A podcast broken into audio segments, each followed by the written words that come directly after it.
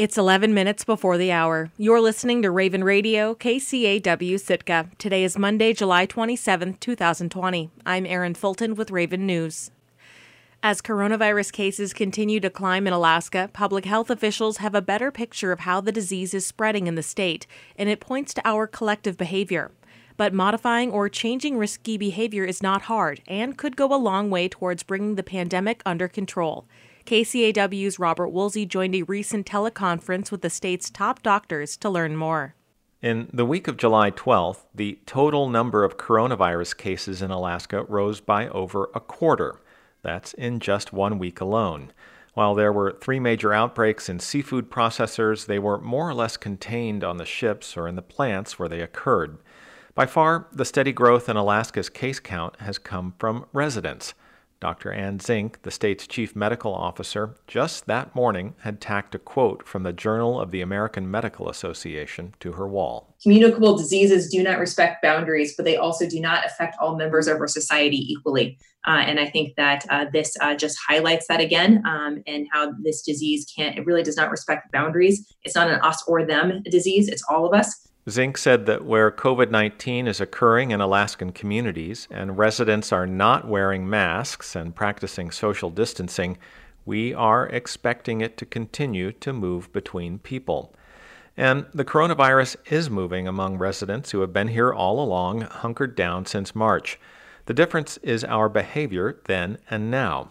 In its case summary for the week of July 12th, the Department of Health and Social Services says most new infections in Alaska are acquired from other Alaskans who have not traveled. The disease is being spread at backyard barbecues, funerals, weddings, children's sporting events, camps, churches, and any time groups gather with others outside their household.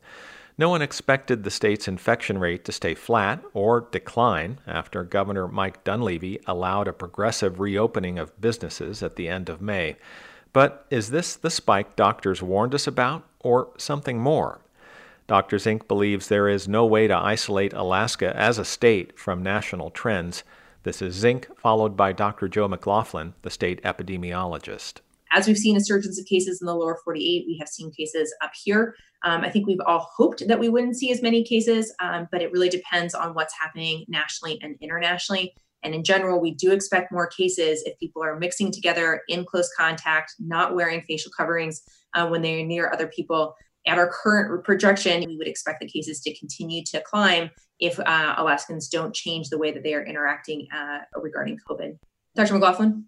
I know everybody would love to have a crystal ball with this uh, particular epidemic, but but we don't. And so what we knew is that when uh, restrictions were easing up, we knew we were going to see more cases. We just didn't know how many. COVID's exceptional ability to spread is causing medical experts to retool some of their thinking about risk.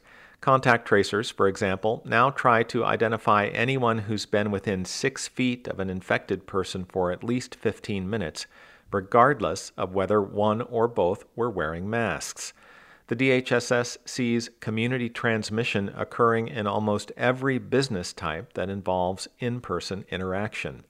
Dr. McLaughlin says personal decisions may play a larger role in controlling coronavirus from now on. If you're about to enter into a public place and you look inside and it's really crowded, I probably wouldn't go in unless you absolutely have to. Other data from the DHSS weekly report indicate that the hotspot in Alaska has now shifted to Fairbanks, which has the highest infection rate and also the state's most recent death.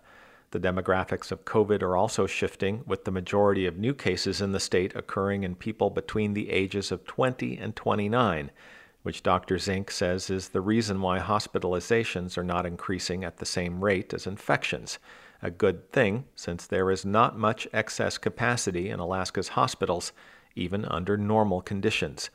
Perhaps hoping for some buy in from this crowd, Zink called contact tracing a team sport, and as always, she encouraged small social circles, hand washing, and face coverings, saying, You're on the front lines, and we on the Epi team are the coaches. Reporting in Sitka, I'm Robert Woolsey. The town of Tenakee Springs is now requiring people to wear masks in any buildings open to the public. The The Tenakee City Council passed the ordinance unanimously Thursday afternoon to help prevent the spread of the coronavirus. They currently have no confirmed cases. The ordinance includes all outdoor public areas where people are unable to socially distance and inside public buildings and businesses, including the town's well known bathhouse. The indoor mineral spring is still open to the public despite limited ventilation and a lack of regular cleaning or sanitation. How the community will enforce this new requirement is unclear. It has no local law enforcement. At Thursday's meeting, Tenakee City Council member Rudy Zeal expressed concern about enforcement falling on private citizens and local businesses. But I think the people that aren't going to wear masks aren't going to wear masks. The city's not going to enforce it. And what the city's asking people to do is they're asking businesses to have their employees enforce our rule. Tenakee's mayor, Dan Kennedy, said he wished the state or the federal government would pass mandates instead of it falling on local leadership. You know, what I'd like to see is some leadership from above. If our governor would make it a statewide mandate, it would take a lot of strain off everybody. And if our president would make it a national mandate, it would take a lot of strain off everybody and everyone would be safer. Tenakee is the latest Alaska community to enact a mask requirement, joining cities like Juneau, Anchorage, and Gustavus. Alaska's coronavirus case count has spiked recently, and the virus is popping up in more remote parts of the state. Tenakee Springs is still requesting that anyone arriving from outside of the community to quarantine for two weeks upon arrival. Over the last month, the city of Sitka and Sitka Tribe of Alaska have already received thousands of applications for federal CARES Act funding. The utility department has received over 1,500 applications for its subsidy program, which will dole out $1,000 per household utility account and $3,000 to each business experiencing economic hardship due to the coronavirus pandemic. That's according to an email to KCAW from city staff. Over 400 people have applied for the mortgage subsidy. Recipients will get a one time payment to their accounts equal to the cost of mortgage for one quarter of the calendar year. Sitkans have less than a week left to apply for the mortgage and utility subsidies, which are due on Friday, July 31st. Applications can be filled out online or in person at the Sitka Utility Office. The funding available for tribal citizens has been in high demand too, according to a press release from Sitka Tribe. STA has received around 1,800 applications for its COVID 19 emergency funds. $250 per tribal citizen, plus $1,500 to local households, or $500 to households outside of Sitka.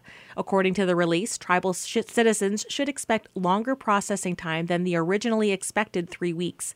The tribe will accept applications through September 30th. Both the city and the tribe will distribute more relief funding in the coming weeks through various programs. The Sitka Assembly will consider the final approval of its CARES Act budget when it meets on Tuesday night.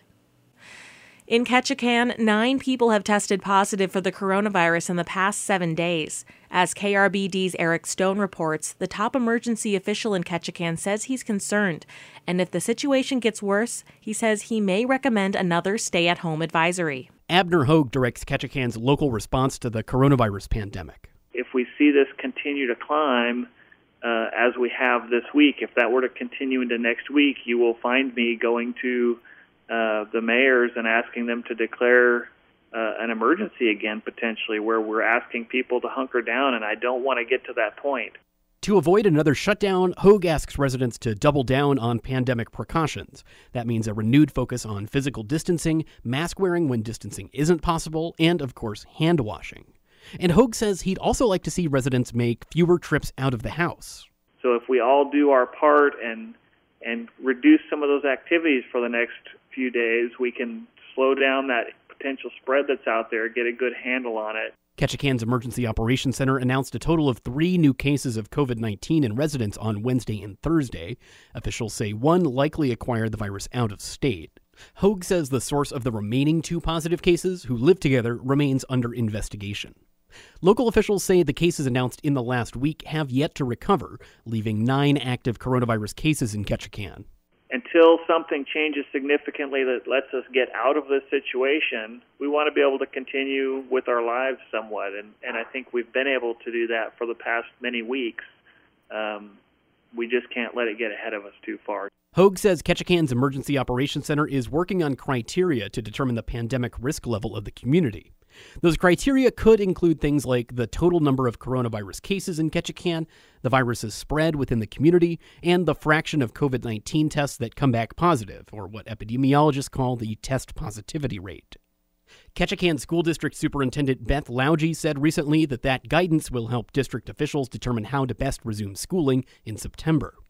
It's not yet clear when the guidance will be made public, but Hoage says a draft of the criteria will likely be available before Monday's planned town halls on the school district's reopening plans. Reporting in Ketchikan, I'm Eric Stone. Taking a look at the community calendar. The Sawmill Creek campground is temporarily closed for camping due to a food conditioned bear frequenting the campground. Measures have been taken to close trash and food storage receptacles for public use. Day users of the area need to pack out all trash.